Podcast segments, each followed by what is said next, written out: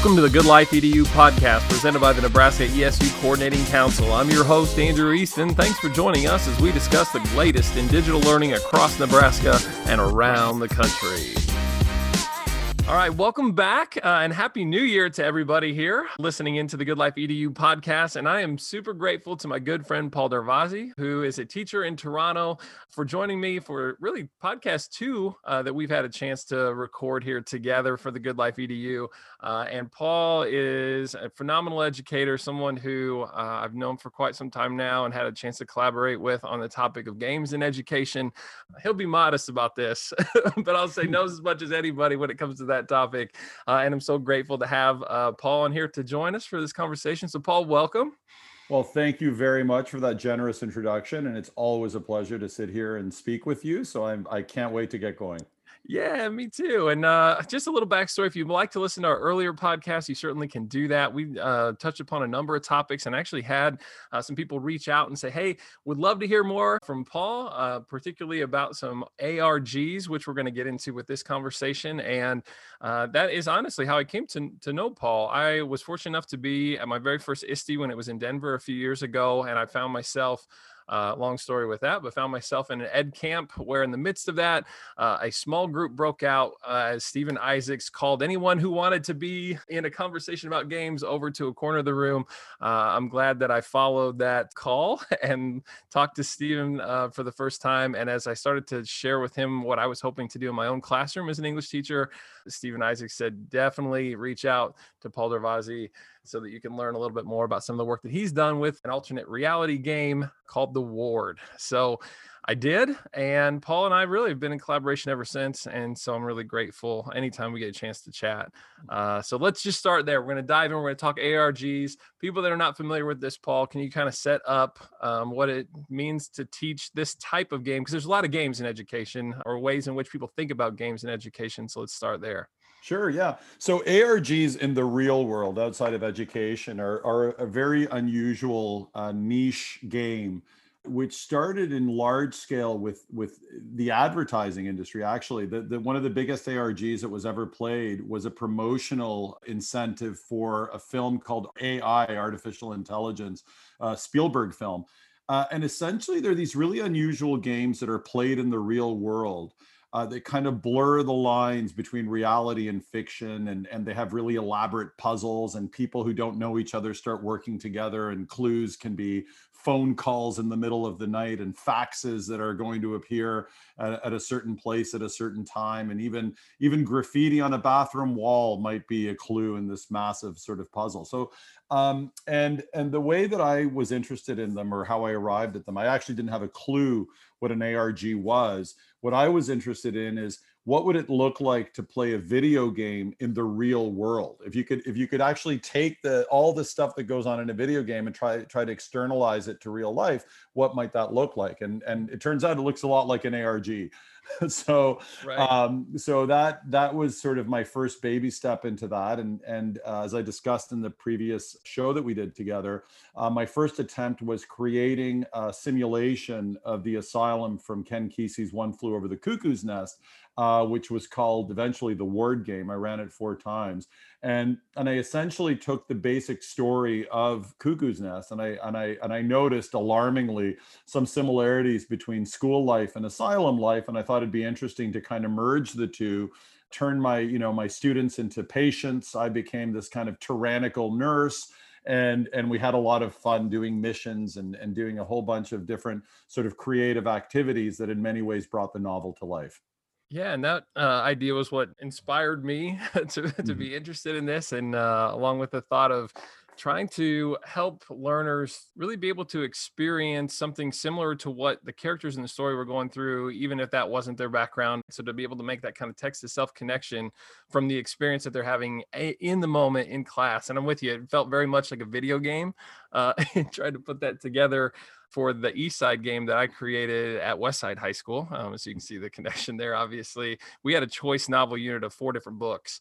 Uh, where students were going through a sci-fi piece, and so the thought was, how do we how do we try to create, um, yeah, some empathy for these main characters that were going against this larger social structure uh, that seemed to be walking them potentially in a direction that they might not otherwise want to go, just with their own inclinations, uh, and that was going to put them in some ethical dilemmas between right versus right uh, and those tough decisions, which was something we were trying to key in on in the class as well. And so I ended up making a fictional narrative because we had four different stories, so it was really tough to hold to one.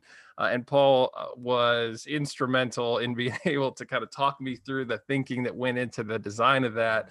Uh, and so hopefully get a chance to kind of maybe capture some of that in our pod here mm-hmm. um, in going through it. So, uh, Paul, can you kind of speak to that a little bit? Maybe the uh, educational benefit that should be at the forefront of the the thought process in designing these types of experiences.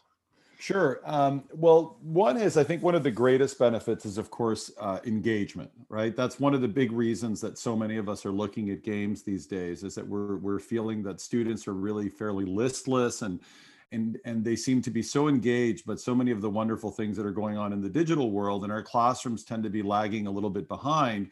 And so when you introduce games into a classroom setting, whether it's you know it's playing Monopoly or setting up a large scale ARG um, you're primarily trying to engage your learner to make them, you know, the, the same way you would be in, in, in any game. And, and that engagement with their learning is obviously the, an, an ideal that we all strive for. Um, and then on many other levels, uh, you have also the idea that this this experience, speaking now specifically to an ARG, is immersive you are creating a, a, world and inviting them to walk into that world and it's a very very different experience to anything they've had in school up until that point because all of a sudden the wheels have come off. There's no more classroom there's no more teacher there's no more rows. All of that is out the window. You're you're in this bizarre experience. You're kind of trying to figure out what's going on. You know it's your teacher but man he's holding that role pretty well for a long time and you're starting to get a little worried. Uh, and and so i think that a big part of it is is taking them out of the routines and systems that they're used to and really having them think about many things that they take for granted because they've been reconfigured in sort of this new system. Um, so that's kind of the outward sort of you know benefits of this. But as you start digging in deeper as we go back to this idea of this being a video game played in real life there are all kinds of other ways to, that incentivize students. If you design an ARG that has, you know, points and levels and badges, you get all the benefits of that extrinsic motivation that students really like, uh, that, that people really like. Uh, you know, uh, you can create collaborative and competitive opportunities like classrooms teachers do all the time. We, we often have in class competitions or uh, points where we have our students collaborate. But those are two, you know, fundamental principles of game design, right? Games are tend to be either collaborative or or competitive, and you can weave both of those into into these types of games. And then, um, in terms of very practical learning, one of the key successes of the Ward game, I'd have to say 50% of the success had to do with giving students options where they could address the material of the novel that was at the core of the whole experience to any number of ways. They weren't being told to go home and do homework and do an assignment and blah, blah, blah. They're given a whole menu of possibilities in terms of how and when they decide to do the stuff. You know, there, there, there wasn't at the Ward game, at no point did anything have to be due on the same day for everybody. Everybody was working on their own schedule, everybody was working on their own projects and missions. And I'm going to dig into specifically how that was deployed. Um, and there was a great deal of empowerment. There was a great deal of, of kids being really excited to do things at the end of a long year where typically I would start losing them and they they ramped up rather than go the other way and it was really powerful to see that if you create an effective system of engagement and really tap into play because play is such a fundamental way that human beings learn i mean it was nature's way of uh, of educating kids is through play. That's why kids naturally draw to play. You know, all you have to do is put three or four kids together. They're going to figure out. They don't. They don't even have to have a language in common.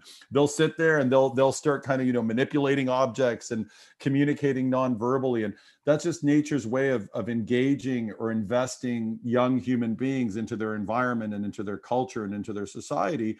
And we've kind of lost track of that a little bit. I think we see a lot of play being used in early education but it, it kind of peters off and it turns very quickly into labor.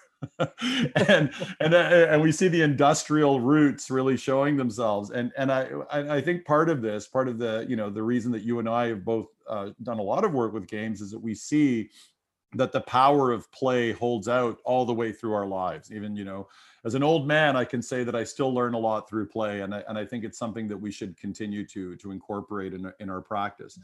Um, and then finally um, there's a great deal of power in narrative and storytelling. And what we are doing with an ARG is we're immersing our students in a story. And the story is not the story of the classroom, it's not the story of the teacher, it's not the story of the school. We create a completely different story and, and give them agency within that story. And, and I think it's fair to say that in all the ARGs that I've created, and, and I think this is true for the one that you created as well that we don't ask our students to deliberately role play. Like i you know when i created my asylum world i didn't tell my students hey guys okay you're all you're all you know inmates in an asylum now and you have to act a little bit eccentrically and not at all um, I, I, think that that by creating the environment, by creating this really bizarre world where they're getting emails in the middle of the night and these weird videos of a tyrannical nurse giving them instructions, they're, they they don't have to role play anything. They just have to respond to the environment. And what I found remarkable is that by putting my students in a situation that in some way parodied the situation that the patients found themselves in this asylum this would be for the ward game of course that they started behaving in the same way that the patients did in the novel in an unscripted way which i thought was really remarkable. Like once you really turn on the screws and become very authoritarian the students start getting very naturally rebellious. And there were all these small rebellions that were occurring within the game which is exactly what occurs with the patients in the novel who are put under an oppressive regime so I think those those those point to very generally a lot of the benefits of this type of work. Of course, it's it can be a very difficult thing to imagine if you haven't seen it in action. And what I hope is over the course of our conversation today, I can give very practical examples of things that teachers can hold on to and use in their own practice. Yeah, and it's so let's just say right now, this is really an intricate thing to design and to consider and to roll mm-hmm. out. Uh, and we're uh, hopefully going to, through this conversation, support other people's thinking and encourage them to potentially look into this further, as both of us uh, have done and and um, seen the benefits of, which is why we're here advocating for it. Uh, and uh, I guess I would say with this, in addition to it being like a video game, and I, and I think that um, some of us, when we hear video games, we think of maybe a original Mario Brothers, where it's um, kind of this simplistic, you know, eight bit like uh, scenario playing out. This this is so focused, at, and I like that you brought it in there on narrative. Uh, mm-hmm. And both of us are English teachers, and there is a certain edu theater to, that comes with this, and and you you kind of started there earlier as well uh, that this is something that the the students though they don't necessarily have to play in a role you as a teacher take on that persona of a character or a set of characters uh, and it's really pretty fun to be in that that situation but it certainly breaks the norms Oh yeah, absolutely. And you know, and and, and it's important to, to remember the power of storytelling. I, I think we, we if if we think back to our tribal past when we were sitting around the campfire, the chief kind of resource for our culture for our tribe was storytelling. It wasn't just a form of entertainment. I mean i think we tend to mistake stories as, as merely a form of entertainment these days because you know that's that's that's our chief way of consuming entertainment is through storytelling uh, or storytelling is this chief form of entertainment that we consume uh, but it had a very, very important social role. It was in an era before writing. The it was a way of of creating a, a storage system for our collective memories. Right, all of our heroes were celebrated in stories. All the dangerous places that children should avoid were hidden in stories. The the patterns of agriculture and the seasons and when you glean and what mistakes you made and when you should plant the seeds and all of these things are all woven into stories. So they're integral to really understanding how the universe works from your perspective, who you are in that universe, what your identity is, because you are the stories that you tell. and the story structure is such that for whatever reason the human brain uses that structure that kind of beginning middle and end to put it very very uh, simplistically structure um, that seems to kind of resonate with us we tend to remember stories better than if we just have loose information that's not in that kind of story framework and so um, it is it, stories are so fundamental to who we are. And and if you were to pause to think even today we spend most of our day living in stories. We're either telling stories about what happened that morning or what we're going to do the next day or listening to somebody tell us. But then we go home and we throw on Netflix, and what you have are infinite stories. Or you play a video game, and most video games have narrative or stories. Or you're on social media, and they're even calling social media stories stories, right? The little circular thing at the top. So um, and what that goes to show is that kind of the centralness that stories and narrative had in our past in a much simpler life has now kind of amplified. And we see that same kind of centralness that story has, but now manifest through all these different channels of information and all these different ways of being. But we're still tapped in. But what's interesting is, even though you have stories that are told about school, and you have of course in literature classes your and history classes you know you're constantly kind of circulating stories I found it interesting that we never actually create a narrative structure around learning. You know, classroom life, the story is you come in, your teacher takes attendance, they go through, you know, their lesson plan, the bell rings, and you walk out. And that was the story of the class. And then, and, and I was becoming more and more interested in exploring how it, can you create narrative events within the classroom structure. And an ARG is exactly that. It allows you to kind of um, encapsulate learning and encapsulate the dynamics and systems of learning within a story structure. And you and I both have used stories that align well with our institutional realities, right? as I said earlier, the asylum story very much resembles, you know, my students wear uniforms, the patients in the novel wear uniforms. You know, you have an authority figure that runs everything, much like the teacher is the authority figure that runs everything. There's a desire to create a degree of uniformity in how the patients are treated and dealt with. And that's exactly what happens in schools. Um, if somebody doesn't behave, you either punish them or medicate them. And that's exactly what happens in an institution. and sadly, what happens in schools. So um, the asylum story worked very well and synthesized well with my environment. And the, I know from the ARG that you created, much of the story was based on the reality of your school and your community and the teachers in those communities. And you kind of bent that reality and mutated that reality, but the core was still there. And yeah. I think, sorry, go ahead. Um, I was going to say, yeah, I, and that it worked because science fiction, which we were studying, we actually did an activity prior to starting the game that spoke to this a little bit. Is not necessarily based on uh, you know sometimes when people think science fiction they think star wars and they think this kind mm-hmm. of futuristic space adventure or a long galaxy mm-hmm. long time ago far far away thing uh, where it's more so about taking a, an element of the present and sort of playing that out to an extreme and should that happen the dangers that go along with it mm. uh, and so with that as kind of a, a genre structure within which all four of our novels were going through yeah the thinking really w- was right there to say well what if this were school and what if we take some of these the over testing uh, the, the the structured you know lack of creativity what if those elements were to be amplified to a degree and and valued by the system as such to where it really um, undermined the individuality of each student mm. and their voice. Uh, and so we we tried to recreate or try to create that and throw students into that exaggeration uh, with the East Side game uh, and and let it play out from there. And it was cool. It, it definitely I'm, I'm with you. Amen.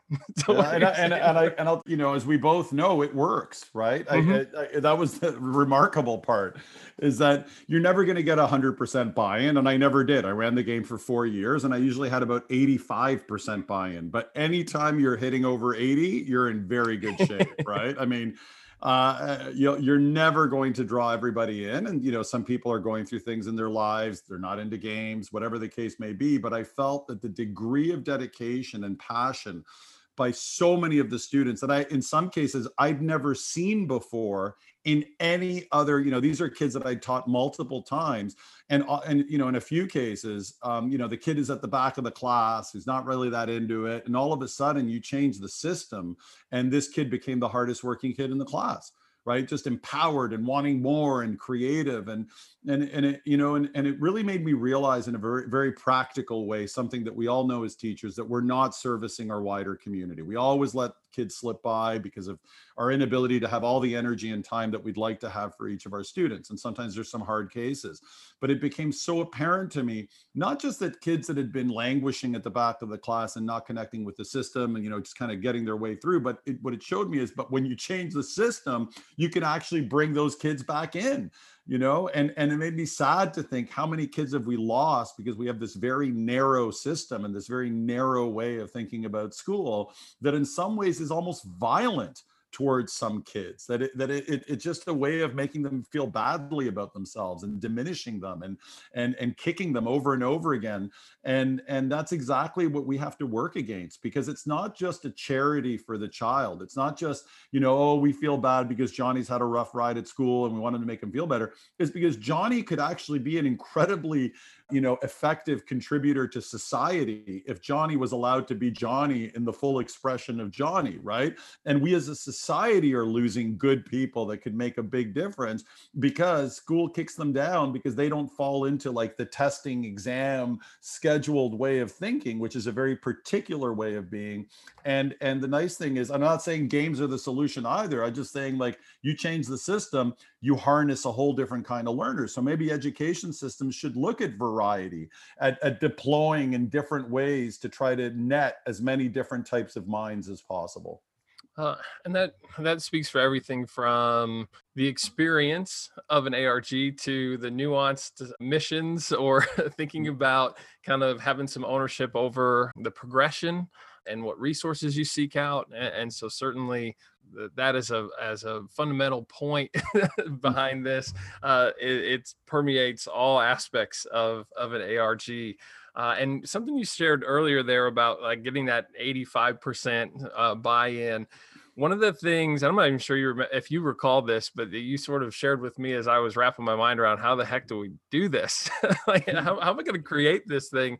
As you said, it's really imperative that that the students have the option to buy in or not that essentially you can you can play the game or you cannot play the game but you're not being told that you have right. to play the game and i thought that was one of the hardest things creatively to try to conceptualize was how, how do i do that for i had uh, you know probably i had 151 students at the time but in that subject that course i should say in that course i had probably around 65 70 students. And so so how do mm-hmm. i you know invite all of them to take part in this experience while maintaining the theatrical aspects mm-hmm. of it? Um, and it was it was interesting. So what was your you spoke that to me at one point in time. So right. how, so, did, how did that play out for you with the ward i guess i'll play off of that. Yeah so so the first time i ran it there there was no out everybody was in right? And and i didn't tell the students this this game was on. I gave them absolutely no warning. I just came into class one morning. I was a completely different person than they'd ever experienced before. Um, i was unpleasant. I was domineering uh, I, I, took on this, uh, you know, authoritarian role. Some kids thought it was funny. Some kids were just confused. Um, and then, and then that's when the, the whole thing started. And then, you know, that there's a long story there about how that whole game played out. And there were kids that were a little uncomfortable. Some kids that didn't know I was joking, and I had to kind of talk them out of that. And I realized that I had to be very careful with how I managed this whole thing because there were no, there was no scaffolding, there was no template for this, and it was breaking all the walls down. And some kids were not comfortable with that. So uh, I read Jane McGonigal's book, uh, Reality's Broken. And one thing she mentioned, and this is after I ran the first game, is that, you know, all games should be voluntary. And then I thought, you know, that's something that I should really integrate into this. So the second time I ran it, I gave them some hint as to what was going to happen and said, look, if this, if the uncertainty of this structure is not comfortable for you, or you're, you at any point want to press the eject button, we can talk about a parallel project you can take that will also be fun and interesting in a way that's meaningful to you and you will check in with each other and i'll give you periods to work on this. And these are seniors these are grade 12 so they're pretty independent they're pretty responsible and it worked out beautifully. Every year i'd have two or three kids that for whatever reason they decided that it wasn't for them and they would go off and do these parallel projects. And uh, you know i've had i had very rare but i had one or two that maybe a week into the game they they weren't feeling it or they they had had some kind of a negative experience. And i always had uh, an alternative for them to continue.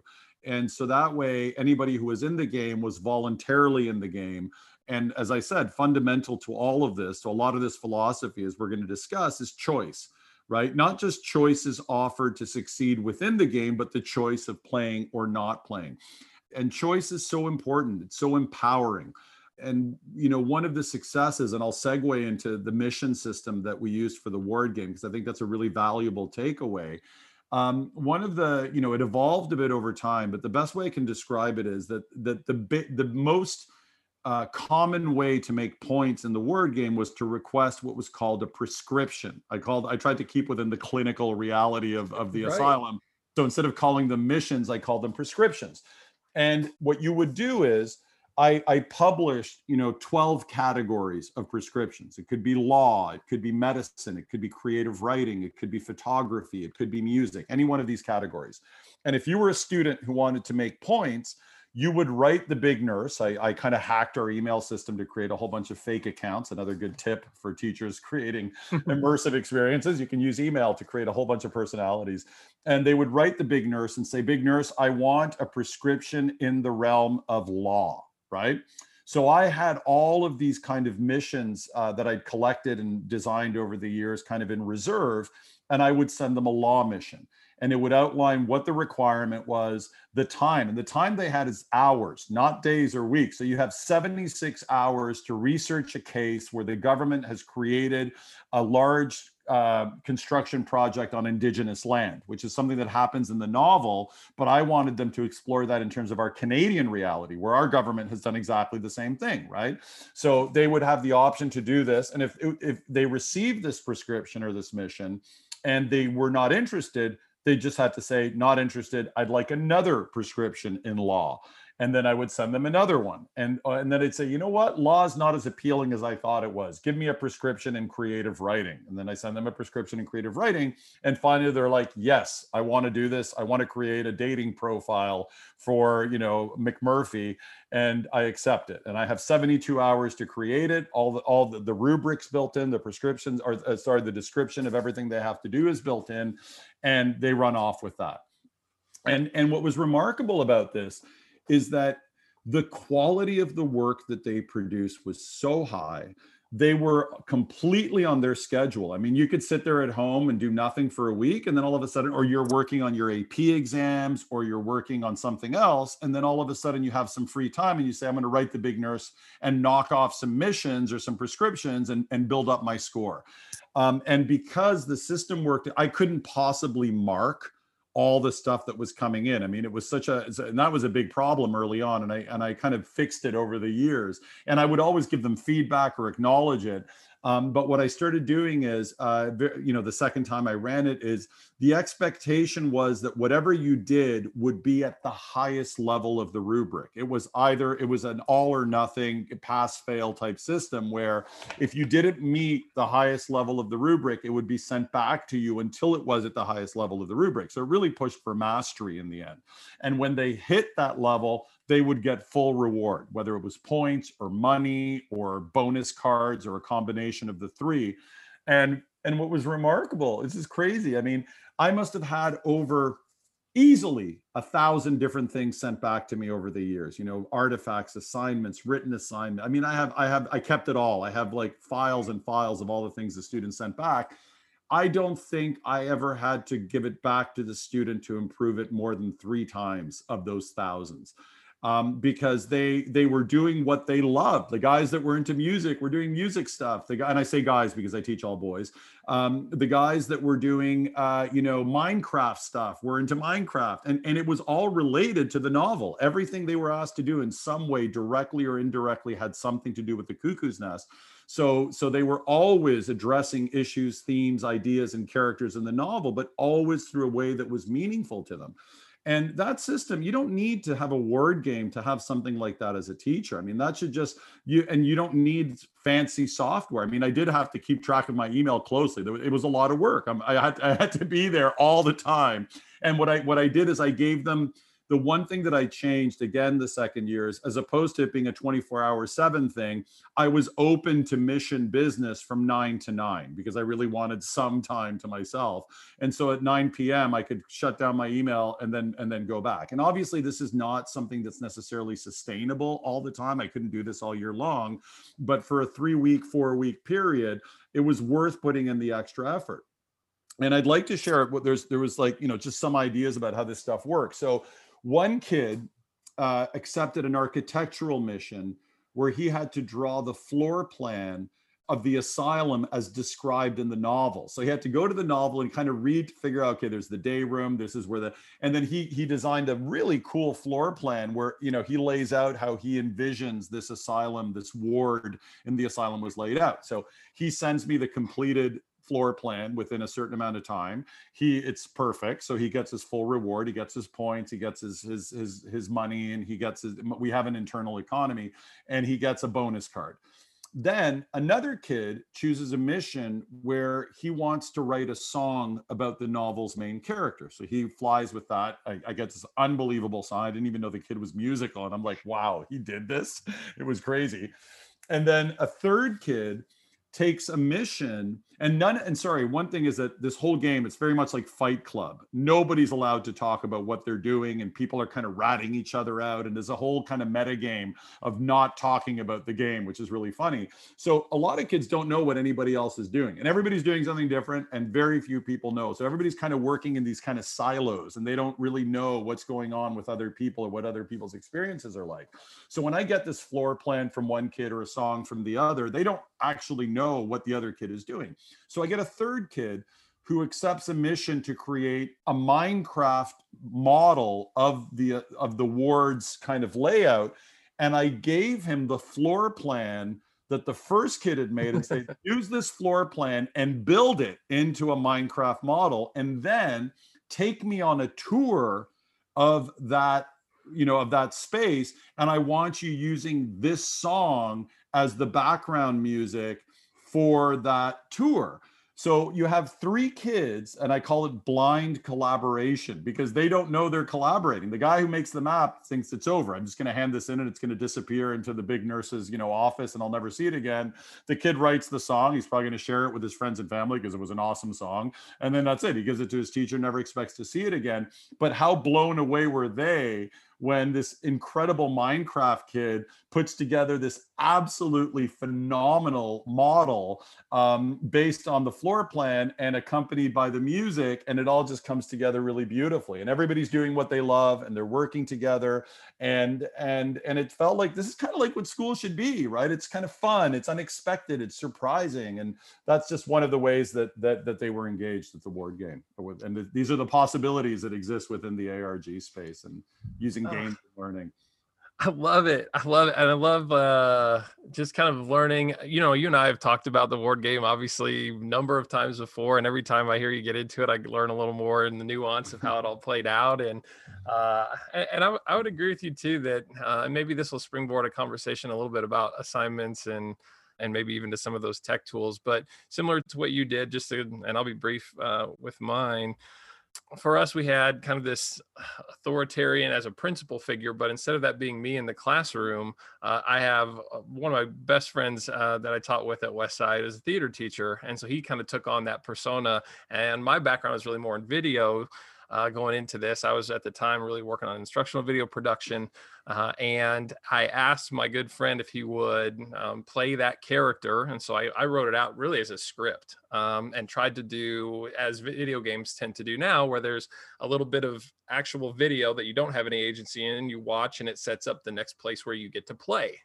and so uh, I recorded, I think it was seven or eight different segments with him um, where the narrative sort of played out. And so every class period started with an announcement from our principal, uh, which was he, him on there sort of talking about this big state test that we were getting ready for. And that was kind of his whole mission was for us to earn as much state funding as we could get from our test scores being as good as they could be and that that's where our emphasis is going to lie in our training to get ready for those and and there is something to be said for some of those things but i also wanted to with this game kind of go against that and talk about individuality and voice and and like you're saying all those choice elements uh, and so my character in the classroom was just to be a teacher within that system.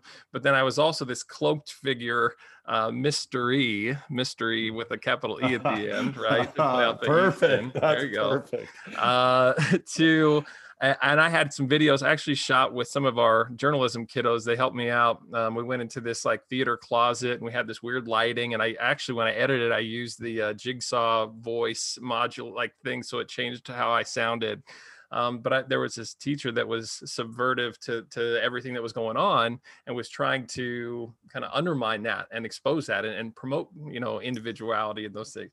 So so anyway, um, there was a lot of video content that was out there and the way that I I sort of keyed all this off was that I cr- uh, created a Google account for each of these different individual, like for the principal, and so that actually came through uh, with uh, his name. His name is Jeremy Stahl, and so he was Jeremiah Stalin was his uh, his Again, name. Perfect, right?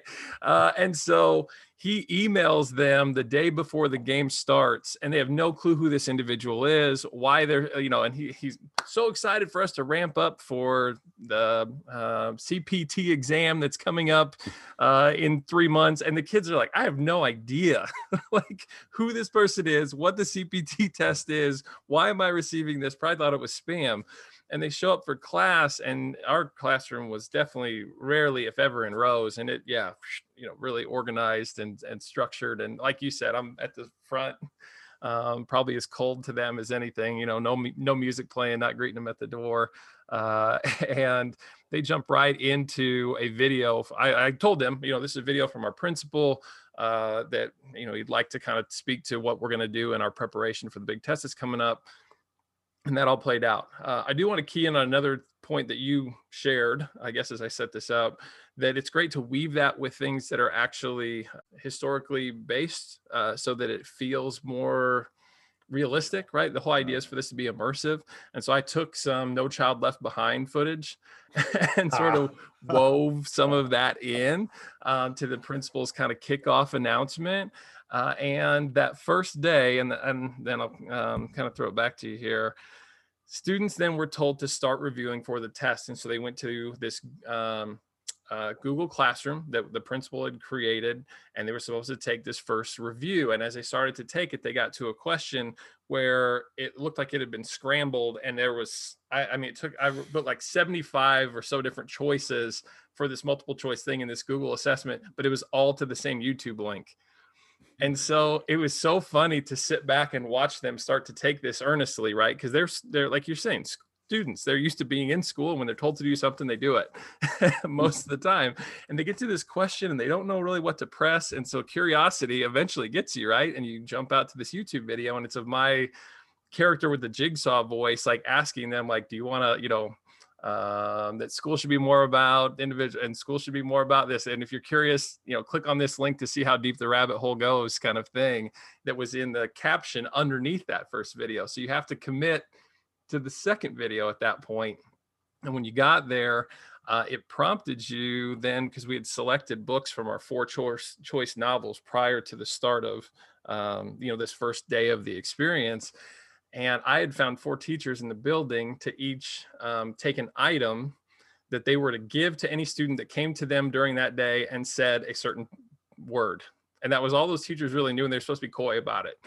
So the video back to the classroom, students would go to the first one, go to the second one, and then the second one because that there was this is too much but there's some ways to kind of break them into which novel they were going to be picking up they were then told to ask to use the restroom and during that time to sneak off to another teacher to say this password to them and then and follow instructions from there. I love it. And and so the it. first first student gets to it, hand goes up, goes, Can I go to the bathroom? And I go, Yeah. And then we sit, and then another student does it, and then another student does it. And before long, every student in my class is asked to use the restroom. And we have an open campus now, so it's important to kind of say that it's not uncommon for students to be traversing the hallways or teachers to be available. Um, but then when they went there, they they were just they were like the teachers were supposed to act a little spooked, like they were in on it, but they didn't really want to get into a conversation uh, in public about it. And so they, they passed an item. And so if it was Fahrenheit, they got a fireman. Uh, and if it was um, Hitchhiker's Guide to the Galaxy, they got a little thing that had the number 42 or Two. whatever on there. and they were told to go take it to where we normally pick up our our novels from. So we have like a checkout desk um, where we check in and out books um, really at any time. And I had pre-wrapped every one of these books and ask the person at that desk to hide them um, underneath her desk. And so when the student just brought over this little token, she would take it and know because as a fireman which one to give. And she also sort of looked around and and um, funneled to them this banned book as we started to like label it. And having wrapped them, I put a Google Classroom code on the outside that gave them the mission list essentially from uh, my character you know that that was going to ask them to do some things that were uh, going to help promote things counter to what the principal was promoting. Um, and I'll give you some examples with that because you were talking prescriptions. Uh, in our game, though, I had two teammates who were teaching the same course, and so we had to have the same assignment or or very very similar. You know, we don't did not want to deviate from what our kind of uh, expectations were for some of those formative assignments. And so one of them, and you you'd said, "Hey, decorate the classroom. It'd be really great if you could." And my theater buddy gave me five um, different panels for the walls, like theater panels. And I had um, I gave two dozen donuts to the art club, and they they made these really drab looking like classroom walls. Uh, and so one of the things, one of the missions, for example, was we were supposed to in English class, we were supposed to do annotations and keep a running total of those, like as we went through, you know, our reading. Well, my character asked them to advocate for lines from their book that they thought were empowering or, or that spoke to them in a certain way by graffitiing those on the walls of the classroom. And so students, instead of annotating on a piece of paper, started actually having to stand up and physically write these things on these theater panel walls. Uh, and it was really inspiring to walk into the room and just see it caked with all the like quotes that uh, we ended up, you know, they used for their essay much later after the narrative was mm-hmm. over. But um, yeah, there's a lot more that goes into that too. But that was sort of the Kickstarter, I guess, and some of the assignments. Uh, and I'd throw it back to you and, and, and say, let, let's have that chat. Let's talk assignments. Let's maybe talk the repurposing of tech tools. Uh, like I was talking about Google Classroom, both my character and Fake Principal's character had that. Uh, where how's that all hit your brain? I guess. So uh, first thing I'd love to say is that you know one one commonality between both of the projects that we did is that not only is the structure and deployment of this thing very different than anything that they normally do in school. I mean, it's it's very different, but they're both kind of critiques of the education system as a whole right? I mean we're we're we're we're actively kind of you know protesting here. We're saying you know this world of standardized tests and no child left behind and sitting in rows and you know th- these games not only show the path forward to say how do we break out of these templates but simultaneously are very deliberately critiquing where we're coming from and where we have to go from right? Oh and I, and I want to just interject for a moment and say i had one student that came up to me outside of class afterwards and found herself in tears. And she said i don't know what to do with this. She said i naturally would listen to the principal. She goes, I, I would totally just do whatever I was told to do and would fall through that 100%. She goes, I feel like the game is setting me up to try to not do that and so i'm like stuck and don't know how to react and she started to like tear up and and it's the only time and this is probably terrible to say the only time a student's cried in class that i actually felt like a little not a bad yes, thing. yeah, that's right. because it was that right versus right decision. It's that it's that ethical dilemma that, that i was hoping and that's the take right yes it's fun yes it's engaging yes it's a cool theme but like how do we like really start to ask them to recognize that in a science fiction piece in a dystopia that individual has a heavy burden of making the decision to go against the system. Right. So uh, back to your point about uh, we're both kind of playing off systems. Yeah. And it's critical thinking at every level because we're not just asking them to think critically about the books that they're reading, about you know the the material that we're deploying, but they're thinking critically about the institution that's shaping them right? Mm-hmm. that that and that means that you've got to think about yourself a little bit more and how you operate within that institution and what that institution does to you. And that emotional rupture that you saw was the moment where she's confronting her institutional reality right? And and she's questioning it and it's causing this kind of collision inside of her which i would say is a very positive thing right? Tears yeah. aside it's a very positive thing because to walk blindly through life and not question the institutions that have power over you is a big mistake right? That's that's that's how democracy dies, right? Mm-hmm. So, uh, so I think that's that's super super important. Um, in terms of the practical element, um, one thing I'm not a programmer, you know, I, I'm not a video game designer, um, and I think what was really empowering is in this day and age you can be pretty much an amateur at anything and get away with it, right? I, I, it's true. Computers compensate for our shortcomings, right? You're not a professional journalist, but you can have a blog and you can tweet. Uh, you're not a professional cab driver, but you can have Uber. You know, you're not a professional hotel manager, but you can do Airbnb, right? You're so um, and, and then similarly, you can design games, even online games, without being a programmer because we have all these unbelievable tools at our disposal. So um, one thing that I've kind of come to through, I, I've designed a few ARGs and, and sort of other types of games and in every case, I've I've tended to use tools that teachers might use in their practice otherwise. You know, the Google Suite, the learning management system, email applications, all of these, but not for their intended uses, right? A great example, a great recent example is lots of teachers, and it really ramped up over COVID, are creating escape rooms using Google Forms. You can also use uh, PowerPoint to create an escape room, right? I used email uh, uh, to, to create different personalities. I'd create a Google account for one person, a Google account for the other. Similarly, I use social media. Um, a big part of the Ward game, I, I, I ran it from 2013 to 2017. So Facebook was still fairly popular with young kids at the time. Now they've, they've fallen off the cliff and, and, and they only get Facebook to keep in touch with their grandmother, as far as I can tell. Um, but we use social media and not in the way that social media was meant to be used so I had a Big Nurse Twitter account where they could actually get clues and missions by checking in on her Twitter account. She had a Big Nurse kind of Facebook page. And what was fascinating about the Facebook page is at the time, the kids were pretty regularly in Facebook. So, what Facebook allowed me to do was to turn the game into a 24 hour a day, seven day a week, a geographic, meaning it didn't matter where they were. And I could do something like, I would just, you know, 10 o'clock at night, I'm bored, I'll write in, McMurphy whistles a tune in chapter seven. What is the significance of the tune that he whistles? The first five good answers will get five points each. Within 10 minutes, I had boom, all of these great answers populating the Facebook page, right? And instant feedback, right? And they're and they're getting their points, and there's actually debates going on about why that's right, or before I kind of weigh in. So all of a sudden, it instantly generates dialogue and conversation about the novel at 10 o'clock on a Thursday night when they would be doing something else for sure, right?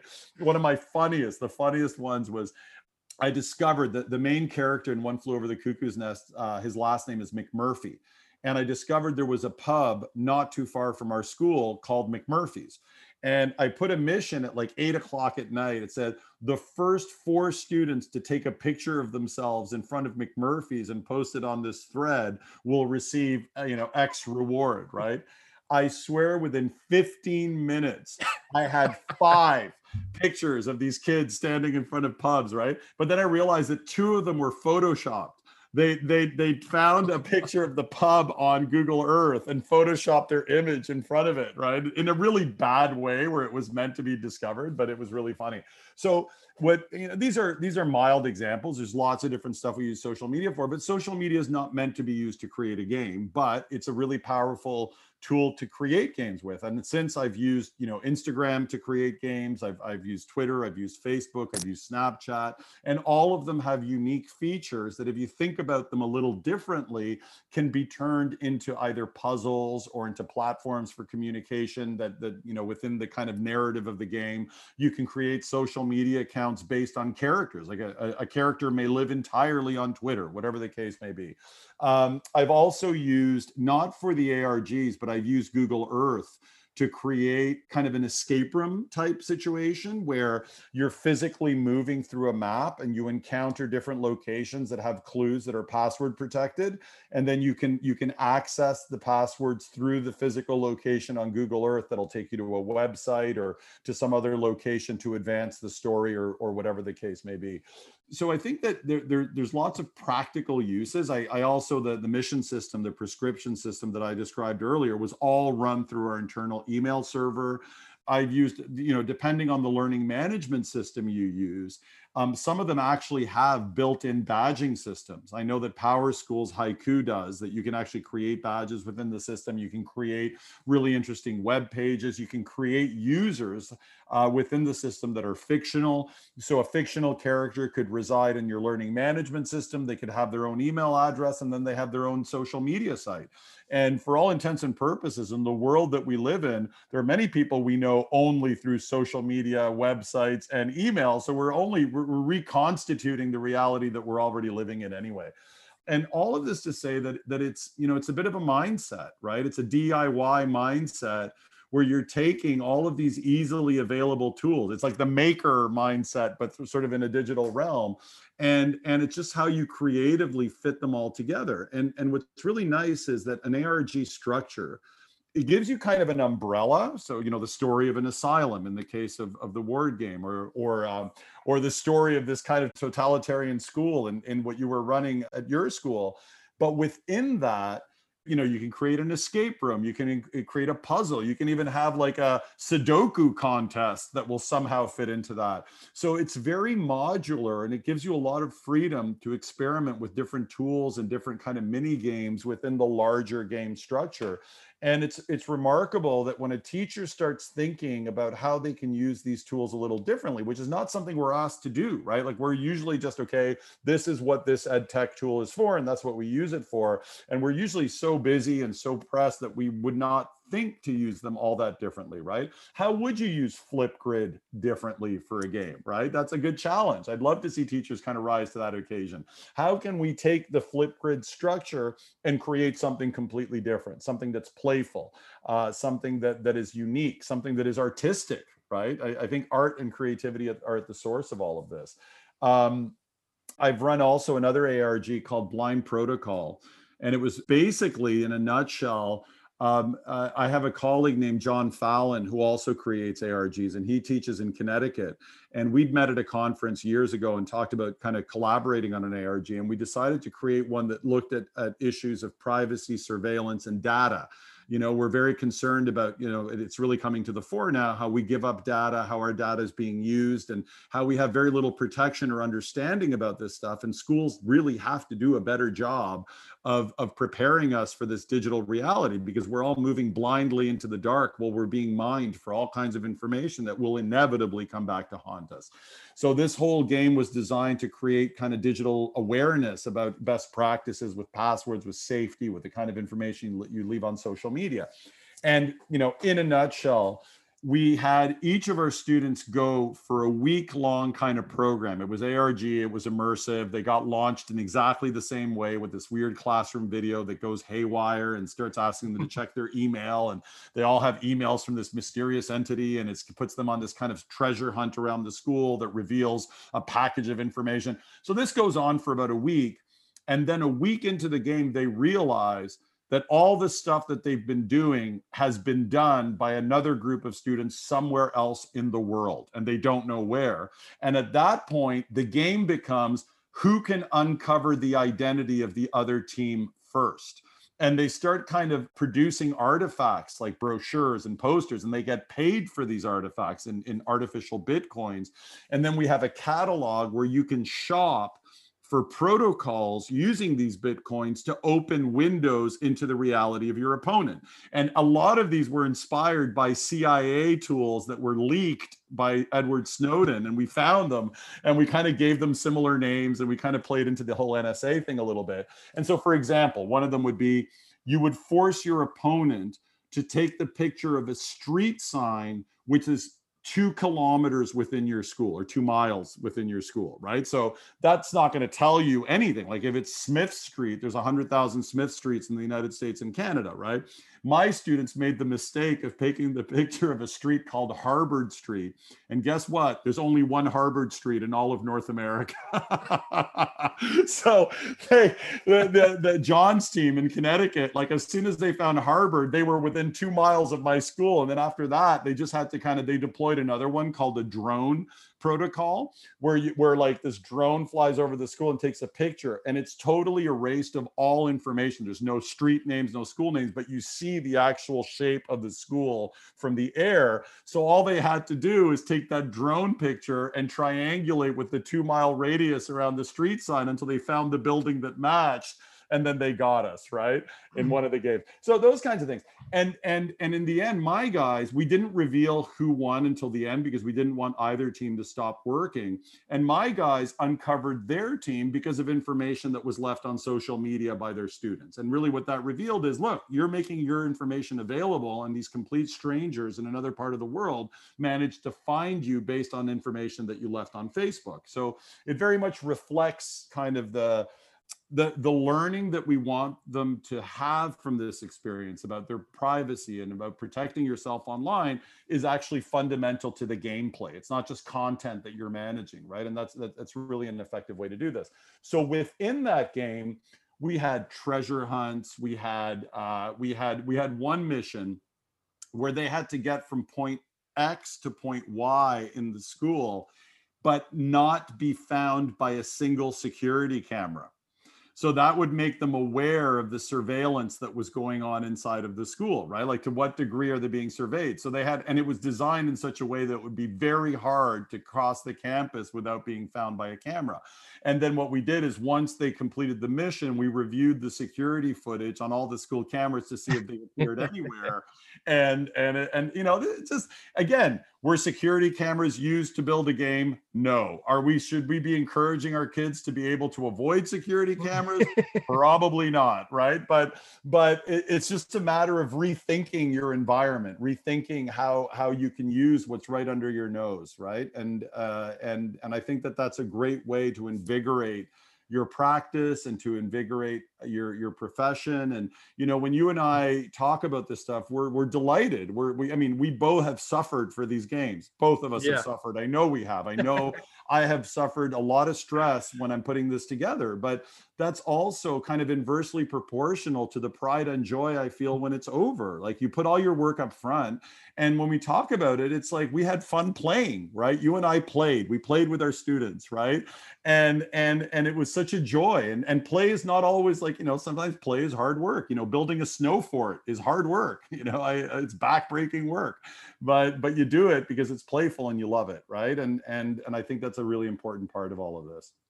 That is just so true. And it, you know, as you were talking earlier about employing these different tech tools or things like a breakout edu I, I remember there was a point where i sort of listed the different things I could potentially utilize and do, like Flipgrid AR. Love that. If you are interested in that as a tool, you know, and, and I had all these off the side. And as the narrative was going along, I started just cross off and decide where I was going to bring things from my tech tool strategies repertoire in to meet some of these different pieces. And uh, it was really fun in thinking through all of that Uh, because the students with with that wrapped up book that I referenced earlier, there was also a hall pass in there, and so the whole game really was based upon they had to find the information to accurately fill out the hall pass, which would take them to the office, and when they turned that in, they could get a to a lockbox that if they had the code for it, they could get into that, which would give them two phones, which are both old phones of mine.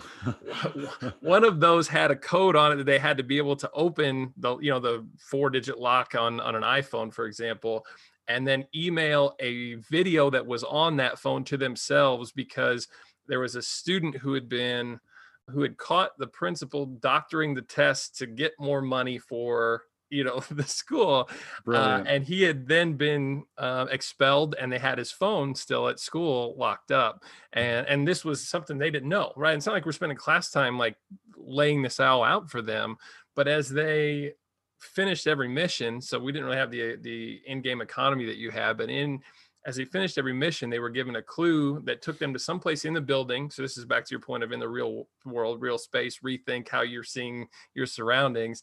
And they would solve something that they would then send over to our, our mystery character, and he would give them another piece of that pass and it got to a point where at the end i think three groups because students started to work together on it. It, it it they went away from just sort of independently collaborating to really making that something that they could all celebrate you know when they when they won. So three different groups ended up getting to the end of it. Uh, but along the way yeah there that student that was expelled the only way they could talk to that person was through you know something digital. And so i certainly had a twitter account for that character. Uh, they couldn't talk to mr e directly. And so mr e actually held some evening optional they were book talks essentially, but I, I, wanted to grill them about what they were reading, and, and if they wanted to show up for that, they could get a clue, uh, an additional clue. And I had students just voluntarily jumping into TodaysMeet, which is what I was using at the time, or different you know chats to have have book talks in the evenings, uh, and it was really. I think one of the best parts of it goes that some of those tools and strategies don't have to be digital, right? To make it immersive, exactly. it to be exactly. in bold. Yes. And so one of the things that was super fun for me was I, from the start of the year, had created a logo for. E's uh, group was called The Awakening, and I made a logo for The Awakening. And I'd taken and printed off colored copies of The Awakening's logo and laminated those with a word on the back. And there were five words that I needed for this phrase that they were going to need in November when they were playing the game. And I put those in five uh, classrooms around the, the, the school that my students most likely were going to be in at some point uh, before school started. So there was there here was the awakening logo on the wall in their math class, in their science class, you know, in August, and they did not even realize that that was something they were going to be utilizing in late November, you know, like early December. Um, and so it. I love it. You are a genius, my friend. You are a genius. That is was, brilliant. It was so fun though when they finally were like, "Wait, there's one of those in the journalism," and it, you know, like outside of class time, there flying around trying to get all these pieces and uh oh what a joy. Yeah, those aha said. moments when they have those like wait a minute right? The, those are the best. Those are the best when they kind of put it together. We've had I've, I've used it the you know here's another one is where you get you know when students make announcements for assemblies or that type of thing where it seems like a normal announcement to anybody who's not initiated but the announcement actually has some coded material for the players that know that that right like so it sounds yeah. like uh, we're going to be starting latin club next monday for anybody right but but all of that is like when he says the word latin remember the third word he says after this right and everybody's like all of a sudden i'm watching the the student body and every kid you could pick the kids were playing because they all perk up as soon as they hear about latin club right that's um, you know that's so true because i had that experience as well half the time you you as a teacher right you give the instructions for something. Students don't listen. You get six questions of the thing you just said five minutes ago. It drives you crazy. I had kiddos that were trying to, they were like developing a cipher for how they thought I had embedded right. like clues into the instructions of certain assignments. And it's like, you're paying that, that much okay. attention. That's terrific. so that is rem- because okay, so that is remarkable because what happens is when you create a game like this, anything in your environment could be part of the game, right? Absolutely. Once they start realizing that because we're using posters on the wall, we're using people in our environment, we're dropping clues verbally, that their brains are lit up like Christmas trees because they're constantly thinking and overthinking. And some and to be honest with you, sometimes a kid would overthink something and say, Hey, was that poster on the wall a, a, clue to this and that? And it wasn't. But then he would give me an idea. Go, man, I should actually do that because that's a really good idea, even though I hadn't intended it. And I can't tell you the amount of stuff that I got just from kids thinking that it was part of the game. And then I thought that would actually be a really interesting addition to the game. But what it what it does is it's a kind of an awakening right? Because you're we're so set in the patterns of routine right? And the school is all about routine. That's that's what we do. And and you know we we we have all of these expectations that we've been running through over and over again for 12 or 13 years and that we're on automatic pilot. Like when we're walking through the school halls, we're not appreciating every trophy in the case and the picture on the wall because we've passed that picture 400 times. It's dead space for us now. The trophy case is dead space for us, right? But once you activate a game like this, everything is renewed with the possibility of information. And and whether it's something your teacher's saying a reading that he gives you or she gives you or something that might be on the wall. And one thing that i noticed in both of the games that i've run in blind protocol and and the Ward game is there's an incredible sensitivity to your environment that increases while playing these games which is which is really i think a, another kind of cognitive benefit. And these are the things you can't create rubrics for right? Mm-hmm. you know mm-hmm. charlie was unusually sensitized to his environment this term right? Right? But but it, but they're very legitimate kind of parts of your brain growing and learning and being aware. And and i find that that's that's one of the great kind of powers of these kinds of experiences. Yeah, and I, I would couple that too with the thought of what that then does for your class culture and the excitement that that brings with in the five minutes when I transitioned as a secondary student from whatever class I was in before to walking back into the East Side game, and and let's be clear, I mean they realize that this is theater, but but it it is an anticipation um, that that brings joy before you hit the door, mm-hmm. and and I think the power of that towards learning and and i think it's manifested a little bit in what you shared earlier because I, I, felt that the same things uh, occurred where when i asked students to be creative within a structure where i've clearly modeled as much creativity as i can try to pour into something they met or vastly exceeded my expectations right on exactly. all the work because they were in you know they, they wanted to have the best conversations they wanted to you know put forth their best effort into these these initiatives because they wanted to not only do well academically but to get the clue to get the credit to you know I, I, think they just felt engaged by the experience. I used to be that way as a student, right? like I, I used to get in trouble because I'd get like from my parents because I would get an A in calculus and a B in health, and my mom would be like, "What is wrong with you?" And I was like, "What, man? That calculus teacher's fun, like cares about what's going on. Health teacher's just phoning it in." And I wouldn't do as well because I didn't care as much. And I think there are students like that. And I think there's degrees. I don't, I'm not sure it always affects people's grades, but I think sometimes it affects your effort uh, in oh, a way. 100%. And obviously, obviously you've done something which is, which is completely different than anything out there. You know, you didn't go to some website that said, okay, this is how you, you know, your, your ARG paint by number set, right? It's not like you, you obviously built something. And because it's so, tied to your unique school culture right? Where every aspect of your game really echoed elements of your school that they know it's something that you've kind of locally developed right? You've made yourself and that's a huge effort on your part and they do respond to that. Kids are wonderful. Adolescents are wonderful and sometimes we make the mistake of thinking that they're disengaged but but but the problem is our system kind of invites disengagement right? Like we're we're on a mechanical holding pattern and we want them to be excited and risk takers and all these types of things but they put in what we put in right? And they i totally agree. Like i feel the times in my practice where i have been coasting a little bit I felt that my students, the ones that kind of are in the middle, are kind of going to take that cue and, and not necessarily put their best foot forward. But when you put ex, you know, the extra effort, you do something special, they definitely respond in kind. And you know, the other thing I should add for any teacher that would, would like to take the ARG venture, and it sort of uh, was spurred by something that you said, is that when you can, because this stuff is a lot of work but if you mm-hmm. if you're if you're clever you can actually enlist the students to help you build the game. Uh, so an example is uh, the, the the mission the prescription system that i was describing earlier where you could pick law prescriptions right? And and or you know creative writing prescriptions.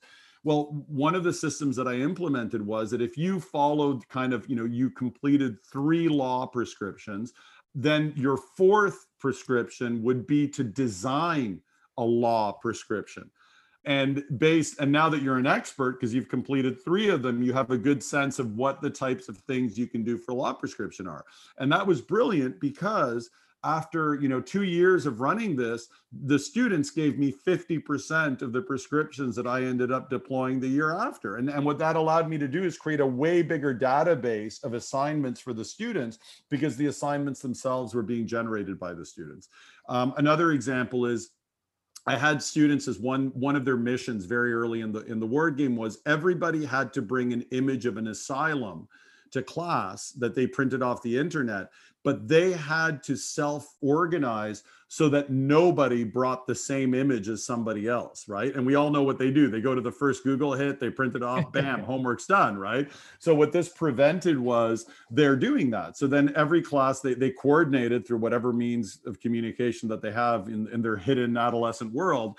And they they they figured out a way to that they didn't repeat these images. And I would get a stack of all these kind of really grotesque and interesting kind of asylum images. And then what I did was I put those in a yellow envelope and I gave them to a student. And I said, keep this in your locker. And anytime somebody approaches you with this password, hand three of the sheets of this envelope to that particular student, right?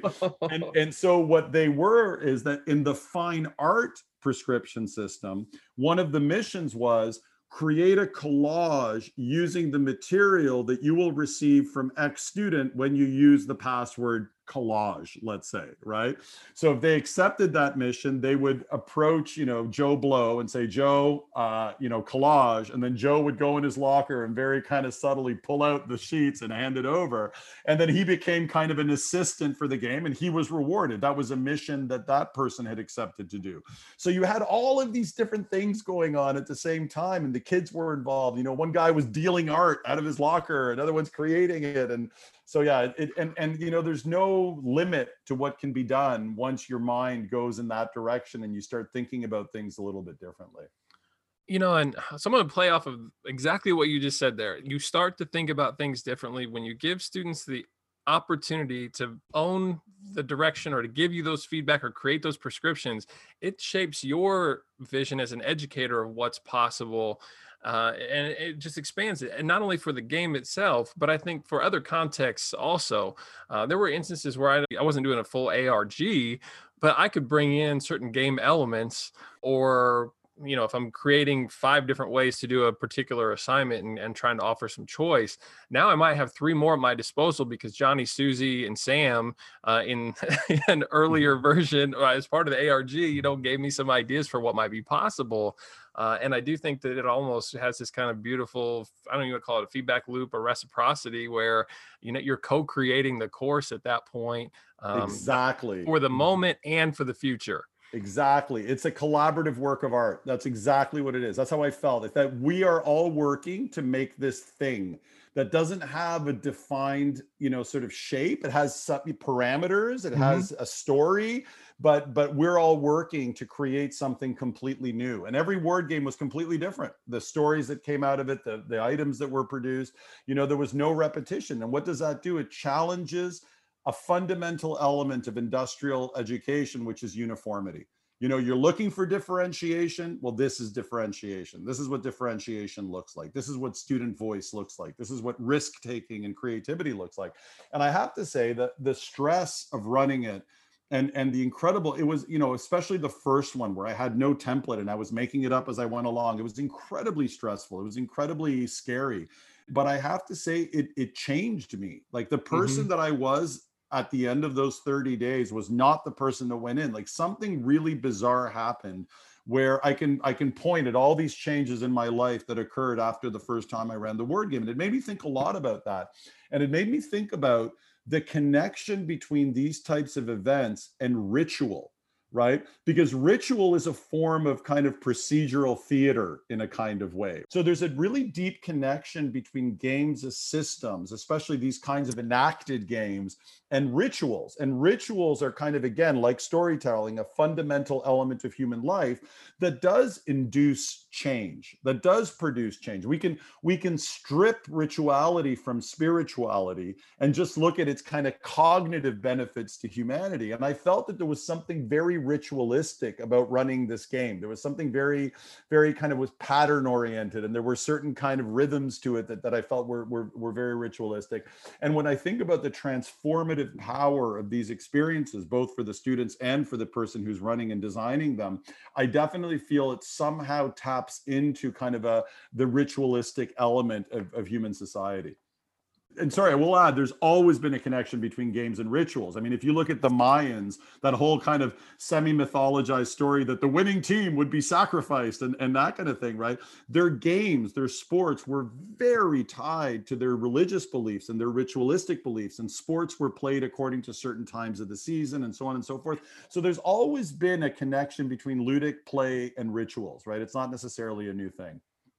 I appreciate so much when we get a chance to visit because mm. I feel like I get so energized by these conversations. I am so Same. grateful to frame my thinking, you know, and so I, I I'm going here because because I, you know, I'm I'm evolving and growing and changing as a result of us kind of being in this, we'll call it ritual or or tradition of you and I catch up about once or twice a year. I feel like, uh, and go for about an hour it seems, and uh, it's been really great to have another one of those those sessions for us to kind of just learn from one another and geek out for a little bit. And for the person listening in to this conversation, beyond just giving you a little window into how how nerdy I am and as much as uh, I don't want to give that that adjective to Paul, but so, oh, I'm nerdy. okay, I'm okay. very comfortable. Yeah, yeah. There's no mistaking my nerdiness. I'm nerdy.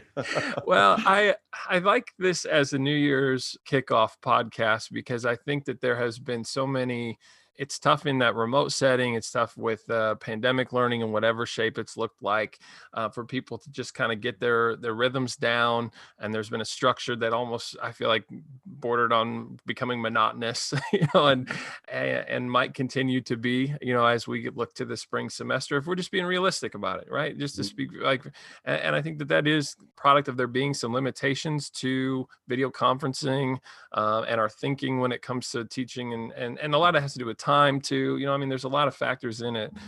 But I do think that it's important to not forget that creativity is such a integral part of the art of the, our profession and for us to have a, an hour long conversation here about what that looks like in normal times and to acknowledge too that some of those things maybe you know you're listening to this coming off of two weeks of getting away from everything going you know what i as paul mentioned earlier I want to invest more now because I feel like I'm ready for it, having taken two weeks off, to to then remind myself of the joy that comes from the payoff thereafter, and maybe really push into thinking about what's possible, whether that's in this upcoming semester or whenever things hopefully start up in a new normal on the other side of masks and plexiglass and video conferencing on a regular basis. So I don't know where that kind of hits your brain, but that for someone that's saying, well, where does this all fit in the context of the present moment? I didn't want to start things off talking about remote learning. I think that mm-hmm. we've had our fair share of that and we'll continue to need, you know, maybe more of that as as the situation presents itself, but more so just let's get lost in the joy that comes with putting a good effort towards something that you can really call your own and and share with your students. Absolutely. That's such a good sentiment to start the year. I agree wholeheartedly. And uh, and I feel that even online learning, I mean, listen, I think the, a big problem has been that everything during COVID has felt twice as hard. Uh, you know, mm-hmm. everything. We're all exhausted, everything. Being a dad is twice as hard. Uh, running your day to day life, getting food is twice as hard. Getting from A to B is twice as hard. Seeing families twice as hard. And we weren't prepared for this, right? We're all just got kind of sucker punched by this thing and we're all recovering and we're all tired but I would say that you know even online learning if we had more energy if we had if we had better preparation if we weren't just kind of reacting i think that same create I, I i want to kind of my next step my challenge to myself and i haven't done a great job of it. I did not do a great job of online learning. It was a survival game for me last term and I, I was teaching face to face the first term this year, and I was so happy to be in front of my students physically. It made such a huge difference, even though it felt like I was teaching in a hospital with uh, the masks and the everything, right? Yeah. Uh, but but now I you know I just feel like there there is untapped potential with zoom meetings and, and meets and all these things like the same way that in a classroom there's all this untapped potential that is invisible to us unless we open our eyes and see things differently. So I, i'd like to you know maybe this year hopefully i can i can push some boundaries and see if i can do something kind of interesting to make uh, online learning better. But i definitely look forward to a time where we can safely return to to business as usual. Or i don't know business as usual but maybe a better version of business as usual yeah, I agree. I think there are going to be so many lessons learned uh, personally and professionally from this season uh, that I'm optimistic on the other side of things that we will gosh, so much of this stuff has become cliche almost new normal, new normal, new, but, but I don't know what else to call it. So I'm going to just say that and fall in line with everybody else that that new normal would really bring some of the best pieces and some different thinking that's going to lead to innovation in ways that we would not have been able to step into prior to it all. Uh, and hopefully, in the midst of that, ARGs or games or just trying to think creatively about redefining what school looks like as an experience for students would be really uh, something I would encourage folks to, to undertake maybe. Absolutely. And I don't know if you were going to say the word experimental, but experimental is a good word. I like yeah. experiments. Turn your class into a lab, be a mad scientist and experiment, right? Which I think is great. Uh, yeah, and I echo your your sentiments. Uh, every time I talk to you, I feel twice as energized at the end of our conversation, by the, you know, than than when I went into it. So it's always a pleasure to chat.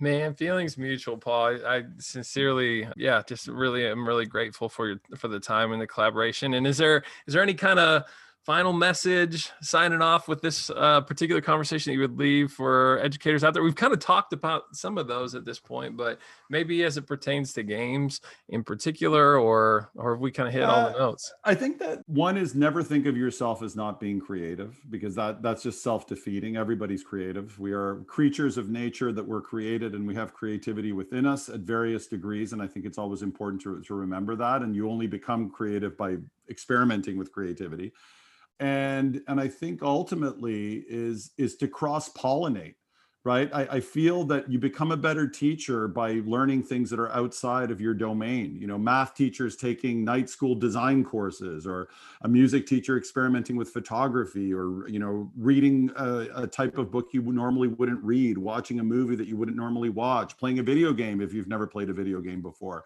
and i think cognitively it's always beneficial to to have your brain encounter things that are new or unusual that it has to process.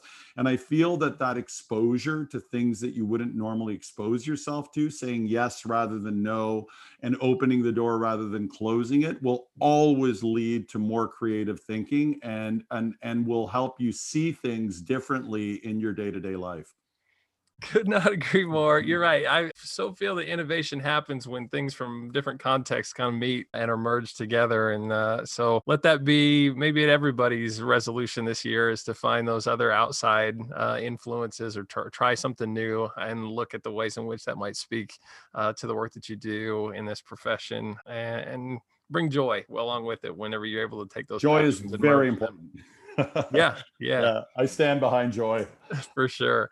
Well, Paul, thank you so much for your time. Uh, thank you for a terrific conversation. I hope it's not our last on this podcast, as it's, like I said, always been uh, a lot of fun and look forward to hearing what you end up doing next. That's awesome. Yeah, I hope to become a recurring uh, a recurring character in your show here. So that's, uh, uh you're awesome. Thank, thank you. Thank you. That was amazing, and and we'll talk again soon. For sure.